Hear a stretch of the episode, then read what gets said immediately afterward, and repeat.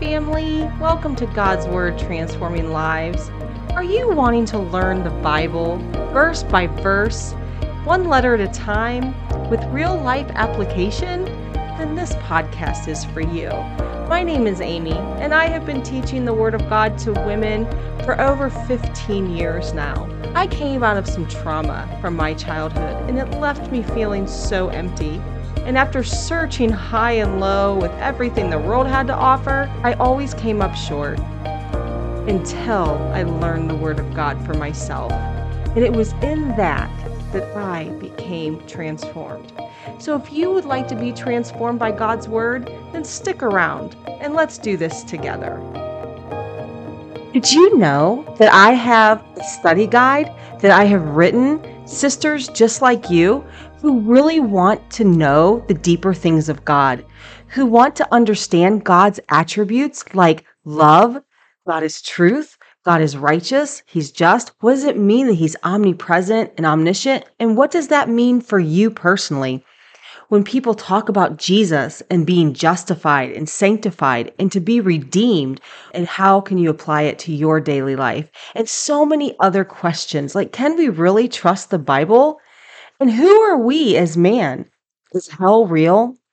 These are great questions that we need to know the answers to as we are walking in our Christ like faith. To love him is to know him. And Jesus said that we will be worshiping him in spirit and truth. And it is the truth that sets us free.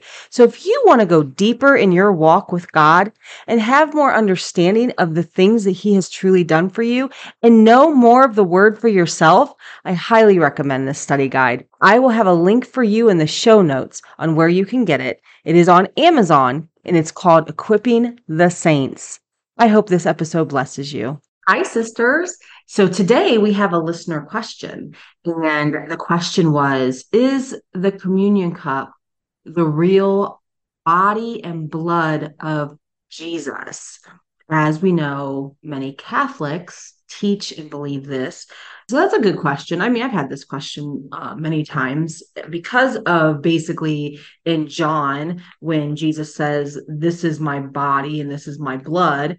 And if you're not willing to uh, take of it, then you not be part of me. John 6, let's start in uh, 53 and jesus said to them most assuredly i say to you unless you eat the flesh of the son of man and drink his blood you will have no life in you.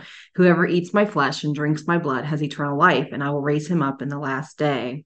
For my flesh is food indeed and my blood is drink indeed. He who eats my flesh and drinks my blood abides in me and i in him we can take that literally, but like often Jesus talked in metaphors or parables, or he would take things that are physical and relate them to the spiritual.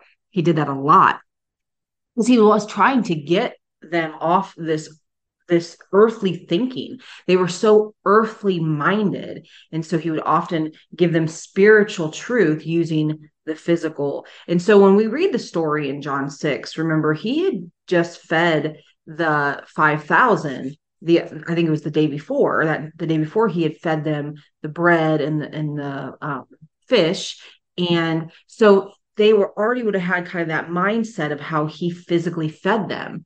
Now there was a huge crowd here that he was teaching. They had stayed and they were listening to his teachings and Jesus knew that many of these people were not truly for him. They weren't they weren't really wanting to become partakers of him. They weren't buying necessarily what he was selling. It's just they they they enjoyed the the miracles and the healings and and the and how amazing had it had been to see him casting out demons from people and healing leprosy and doing all these amazing things. And then he was a phenomenal teacher. I mean, he was the best teacher they'd ever seen. He was amazing. And so just hearing what he would have had to say, they weren't necessarily for him. And so we think of like John 2 20, where he goes, They follow me, but I know their hearts. They don't actually believe in me. And so he's going to start teaching some hard stuff here for those who are not truly willing to lay their lives down, really willing to become partakers of Jesus, he's going to start bringing in some truth. that following him is not going to be easy. Following Christ is not the easy road. It is not a road that is um, going to bring them health, wealth, and prosperity and all these great things. It's really going to bring them persecution and it's going to be very difficult. And so let's look at this. When he's talking about being the bread of life, remember he says he he gives them this physical bread but then he goes on to this whole teaching in john 6 where he starts in john 26 6 26 he had just fed them the 5000 then he's now he's going to start telling them i am the bread of life. I am the one who's been brought down from heaven by the father and so you have to partake, you have to eat of me, the bread of life. Manna from heaven. He talks about the manna from heaven in 49 through 50, where they had um, their ancestors, then the time of Moses, that they had had that manna come down from heaven and they ate that bread, but they died. They eventually died. It did it didn't save them physically. And so he says, but here I am the bread of life. And if you eat of me, then you will live eternally. You will not die. Now, we all know we will physically die, but for eternity, we will be with him forever. You know, Jesus often spoke in these spiritual metaphors and, and, and um, parables to try to get them to see it's so much bigger than the earthly. Remember, he said that I'm going to, they're to tear this temple down in three days, rebuild it. And they were like, oh, it took 40 years to build that. What do you mean you're to tear it down and in three days resurrect it? Was he talking about that temple, that physical temple? No, he was talking about his body, that he was to be crucified, buried, and resurrected on the third day clearly a metaphor, a using a physical thing to speak a spiritual message. And so that's important to kind of understand that that that we're talking spiritually here. Now, when we think of the body and the blood, does or the the the bread and the wine, you know, coming actually becoming the real body and the real blood. That's what these false teachers will say. That's why is because of that particular verse. So I think we can clearly see that that's he's really talking physically. First of all, he's still standing, he's standing there physically with them, right? So then we go to the Lord's Supper. So he's sitting there with them at the Lord's Supper and he breaks the bread and he has the wine. He says, Eat of my body, drink of my blood, you know, and and so but did he like cut his body? Like, did he cut his physical flesh? I mean, he was still physically flesh. Did he cut it off and like hand it to them to eat? No, he handed them a piece of bread if Jesus wanted us to eat his physical body and drink his literal blood, I think he could have cut himself at that moment, took some of his skin or his body and handed it, passed it around the table. And then there, he'd been bleeding. He could have put that in a cup and passed that around the table. He was clearly talking metaphorically that you are going to eat of my body. This is an intimacy. You're going to take me in. I'm going to come and be live in you. I'm going to come a, a home in you, right? He said that that um, the Father, the Son, the Holy Spirit to come and make a home in us. Mm, that we are living temples of God. How beautiful is that? So the same thing, like we're going to consume him. We're going to we're going to intimately be walking with him. We are going to partake in his death, burial, and resurrection. It is no longer I who live, but Christ who lives in me. And you see these these implications here. So then we see after the death, burial, resurrection, um, the church is now established. They are taking and partaking in communion which back then would have been more like a meal because they didn't have churches. I mean, they they went and met in each other's homes, okay, and they ate together. They spent all day and into the evening together. They were together all day, and they would have had a, a communion meal. So they'd have been eating a, a big hunks of bread and dipping it in a big glasses of wine and and eating feasting and we know this from uh, First Corinthians. And so here's Paul. He wants to make some correction on the feast meal. You know, there was some uh, selfishness going on. The rich were kind of coming in and eating all that they wanted, leaving nothing for the poor. You know, there was just this whole selfish thing going on. They weren't waiting for one another, weren't thinking of one another in this big communion meal. And remember, eating together in the ancient days was considered very intimate. That was a time of really intimately having fellowship with people, really getting to know one another it was a, it was um very social and intimate time. And so here so here's Paul writing to them about taking the communion and about the blood and or about the bread. I'm sorry, about the bread and about the wine. He says, this is First Corinthians uh, 11. He says, For I received 23 through 28. I received from the Lord that which I also delivered to you, that the Lord Jesus, the night in which he betrayed was betrayed, took bread. He took bread. He didn't take his body, he took bread. And when he had given thanks, he broke it.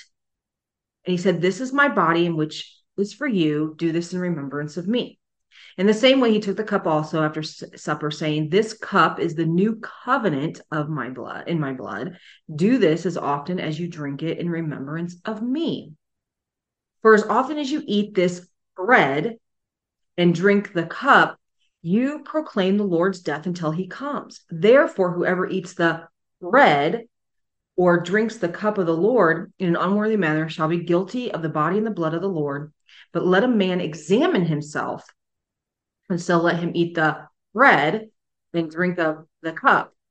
Okay. And so we underline those those bread parts because it's like if Paul would have thought that this was actually physically Christ's body, he'd been like, as often as you eat of his body, as often as you drink of his blood, his, as often as you, you know, his body, his blood, his body, his blood. He doesn't say that. He clearly is calling it what it is bread and the cup, which we know is the wine. So he's he's he's even seen and and and, and coming to agreement with its the symbolism of the death, burial, and resurrection of Jesus Christ. We see Paul referring to the elements as bread. I think if it would have been Christ's actual physical body and his actual blood, Paul would have made that very plain. I think that that would have been very out there. And I think we could have seen that clearly in scripture as well. The Bible is our final authority always. I love to also look at church history. When I'm studying something out, I like to go, okay, you know, what did the early church do? You know, they were, you know, one generation removed from you know, Christ and the apostles and, you know, one, two, three generations removed, you know, yeah, there was a lot going on there. They still had false teachers and Judaizers and New Age Gnostics and all this stuff coming in. But there were some really amazing disciples that sat at the feet of these apostles and they would have learned from them. And so, what does some of them have to say? Did they believe back then? Did they teach that the body and the blood was the communion cup, that Jesus's actual body was the bread and we were eating his real physical crucified body and drinking his actual blood. And so, uh, as I was looking through some of the uh, quotes from some of the early church fathers, uh, Tertullian, um, he was 160 to 225 uh, AD. He said he was talking to them. He, he was going up against some Gnostic teachings. He was um, arguing against uh, uh, the heretic Marcion, and one of the things that he had said was, This is my body. This is the symbol of my body. There could not have been a symbol, however, unless there was first a true body. An empty thing of phantom is incapable of a symbol. And so he's talking about Christ in, in the communion. And he said, Listen, there was a physical body, which is Jesus Christ, who died for us. And now we have this beautiful symbol to remember what he has done for us and that he is going to come back for us. And that is the, the bread and the wine. And so that's what he was saying in here. The diadoct, which was written in late first or early second century, referred to the um, elements of the Lord's Supper as this or the Lord's table. He says, in quotes, it's spiritual food and drink this long passage detailing the Lord's table in the early Christian documents gives no hints of trans uh, transubstantiation. I have a hard time saying that word, transubstantiation, which is what the Catholics say. That's the like actual term for that the body and that the bread and the wine turn into the actual body and the blood. So they, the Catholics believe that when you go to their services and you drink you eat of the bread and you drink of the wine, that they bless it. And when they bless it, that it literally becomes the blood of Jesus, like his physical actual blood. And that the bread literally becomes his actual body. And that he's basically being crucified again every Sunday, Saturday, whatever they whenever they do, I think they have multiple, right? So Saturday, Sunday, whenever they have their churches open, they're doing it. And they're saying that he's being crucified. We're basically crucifying him again because we're eating and partaking of it. And so that term is transubstantiation. No, I'm not pronouncing that great, but anyway, so that was the diadoc. Justin the Justin Martyr, um, he was born, or he was, yeah, from 110 to 165. So he spoke of the bread which our Christ gave us to offer in remembrance of the body. So that's what he says in quotes in remembrance of the body, to the cup which he taught us to offer in the Eucharist, in commemoration of his blood. Commemoration, symbolic, in memory of. Nowhere do any of these guys state that this is the physical body or the physical blood. You see symbolism throughout all of this. Clement of Alexandria, he writes, uh, the symbol of the sacred blood as he's he's explaining the scriptures accordingly and, and he says the symbol of the sacred blood Origen simply noted, we have a symbol of gratitude to God in the bread, which we call the Eucharist. The symbol, I mean, they're literally calling it a symbol. Okay. Cyprian, 200 to 258. Um, he would describe the Eucharist in very literal language, and he would say, The cup of the Lord, which alone cannot represent the blood of Christ. He said it cannot. The, the, he said the cup cannot be the blood of Christ. So he he was he was what was happening is in this particular letter that Cyprian wrote was they people were just taking water and they were like, "Oh, we'll just use water for the for the communion," and he was like, "Oh, we don't do that." Like he's like, "Listen, the water does not represent the blood of Christ. Okay, you need to be doing wine or grape juice. I know we do that too. You know, back then a lot of wine was wine, but now today in our Puritan age of the West, we some some places will offer wine and or grape juice and then but most places obviously it's grape juice either way because it's the, the the, color that color that represents christ but of course they were they did it with wine because that's what christ did he used wine and so as these people were literally just handing out water to do the communion cup cyprian was like no listen we can't do that it does not represent the blood of christ um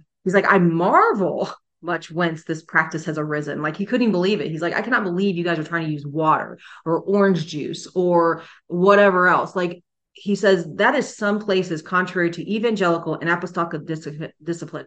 Water is offered in a cup of the Lord, which alone cannot represent the blood of Christ. He knew it was symbolic, but he also understood that there was, you know, Christ used wine and that the color was significant. And so again, if it would have been the physical blood of Christ, he would have said, You cannot use water because that's literally it's literally Christ's blood, so it has to be wine. Or, yeah, you can use water because we just pray over it and it'll turn into his blood anyway. That could have been said too, but clearly that's not what's being said. Um, and so uh Eusebius of Caesarea 263 340 expounded on a symbolic view of the proof of the gospel. He says, For which the wine, which was indeed the symbol of his blood. He gave himself the symbols of his divine dispensation to his disciples when he bade them make the likeness of his own body, to give them bread, to use the symbol of his body. So as he's going through this letter, he's constantly saying symbol, symbol, symbol. I could give you more. There's more, more, more to give you, but I'm not. There's. I don't think we need to go through every single one of the teachings. Now, are there some uh, early church fathers that might sound like if you twist their words, you can say, oh, that's what they said, but oh, that's what they meant. You can't go back and say, oh, that's what they meant because we don't know that that's what they meant. Like this is actual proof that they mean symbol, that this is a symbol.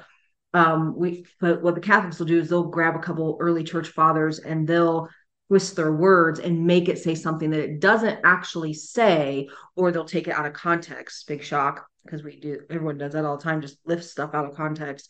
But they're literally using symbolic language. They're they're saying symbol. They're literally saying those words. All right so we went through the scriptures. Jesus speaking spiritually metaphorically paul being pretty you know cut and dry that it's bread that you are partaking in uh, we see so we've got the scriptures we've done some early church thing but one thing i always find interesting um, is another thing i always look into when i'm studying something out is when did this become teaching like when did this become like was it always taught this in the Catholic Church, you know, or when did it start like actually taking hold? So I like to look at church history. I love church history. I think we can find a lot through church history. Well, what I found was actually, interestingly enough, it was not actually a te- the word transubstantiation did not even become a teaching until the 11th century. So that word didn't even become a word. It wasn't even something that was really taught as a doctrine until then. Then the church, um, because by then the church had the Catholic Church had been taken over by a lot of superstition and a lot of New Age Gnosticism. A lot of paganism had come in. It was it was very corrupt by the 11th century. There was a lot going on. So but however it still was not official doctrine like it still was not like written in the books like this is our doctrine we believe that the actual body like why not like why wouldn't that have been something that had been written all along like why why so long did it wait. It wasn't even taught as a doctrine until the 13th to 15th century. That's a pre that's a 15th like the 1300s 1400s 1500s like it took you know that it took 1300 years to actually 1400 years 1500 years to make it official. If that was such a powerful doctrine such a truth doctrine it says but he, so but they did finally make it a final decision in the um, council of trent in 1551 so they finally in 1551 had the Council of Trent, and that Council of Trent was actually to go against Protestantism because we had all these things like we are doing all these things that are not biblical. Like that was Martin Luther's gripe, right? Like we are, this is some unbiblical stuff going on here. We are not even teaching the true gospel anymore. The Catholic Church had gone apostate. And so Martin Luther come up and said, listen, we got to get back to the scriptures. We got to get back to the word of God and the actual gospel of Jesus Christ because we have gone apostate. And so the Trent, the Council of Trent got together and, and they were just, just wanting to just take out all the truth of the Protestant movement and keep all their apostasy, false gospels, and lies. And that's when they added in, because that was one of the arguments like, really, it turns into the actual blood and body of, of Christ. Like, really? And so they made it an actual official doctrine in 1551. So it's like, okay, just I'm not seeing it. I'm not seeing it in scripture. I'm not seeing it in early church history. I'm seeing that it's a much, much later doctrine that by then the Catholic Church had already started venerating, they venerated Mary, they're praying to saints, they're pay, they're paying um, indulgences to get their people out of purgatory after they die. I mean, they're they're superstition, like where their objects have power, and I mean, it's very cult like. There's a lot of new age witchcraft that goes in with with all this. But anyways, that's a whole nother soft topic. But then my final thing is, well, I mean, if it's the physical body and the physical blood of Jesus, like we have science for that now. Like we literally can test that.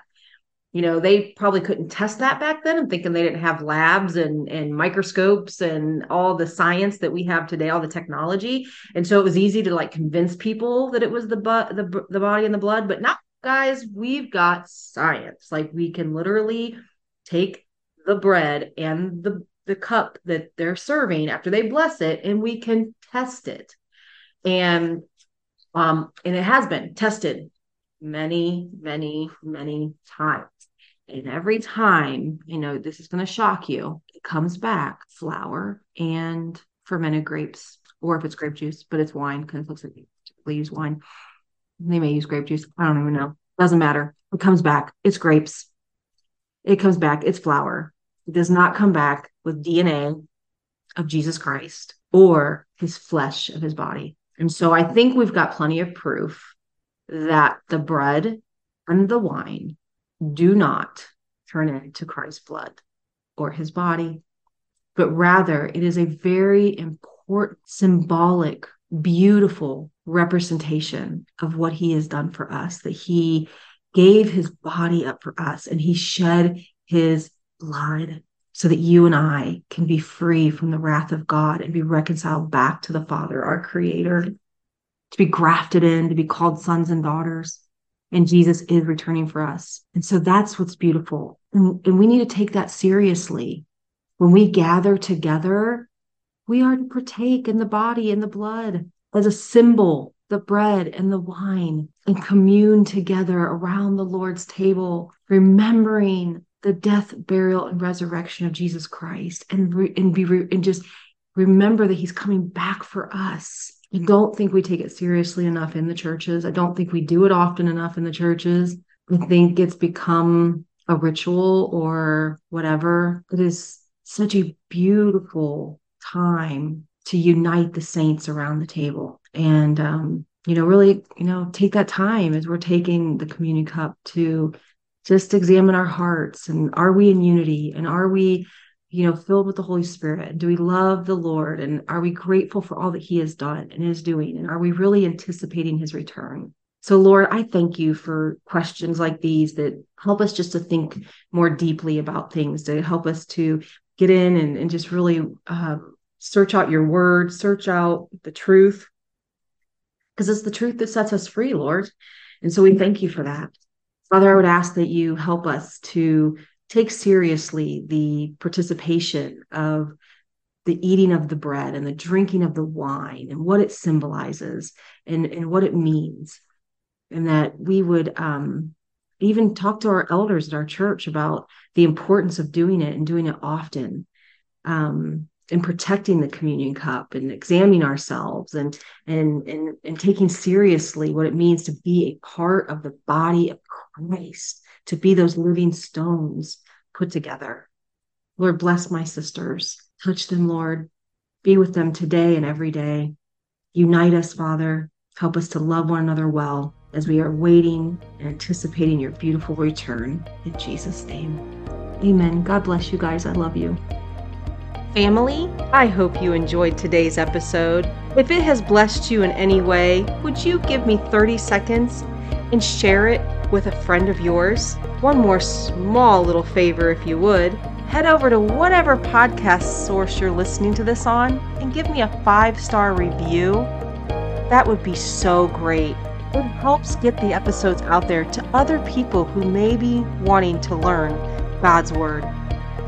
Again, don't forget, guys, until next time, it is a crockpot faith, not a microwave. With God's Word, discipleship, and patience, you too will be transformed for His good work.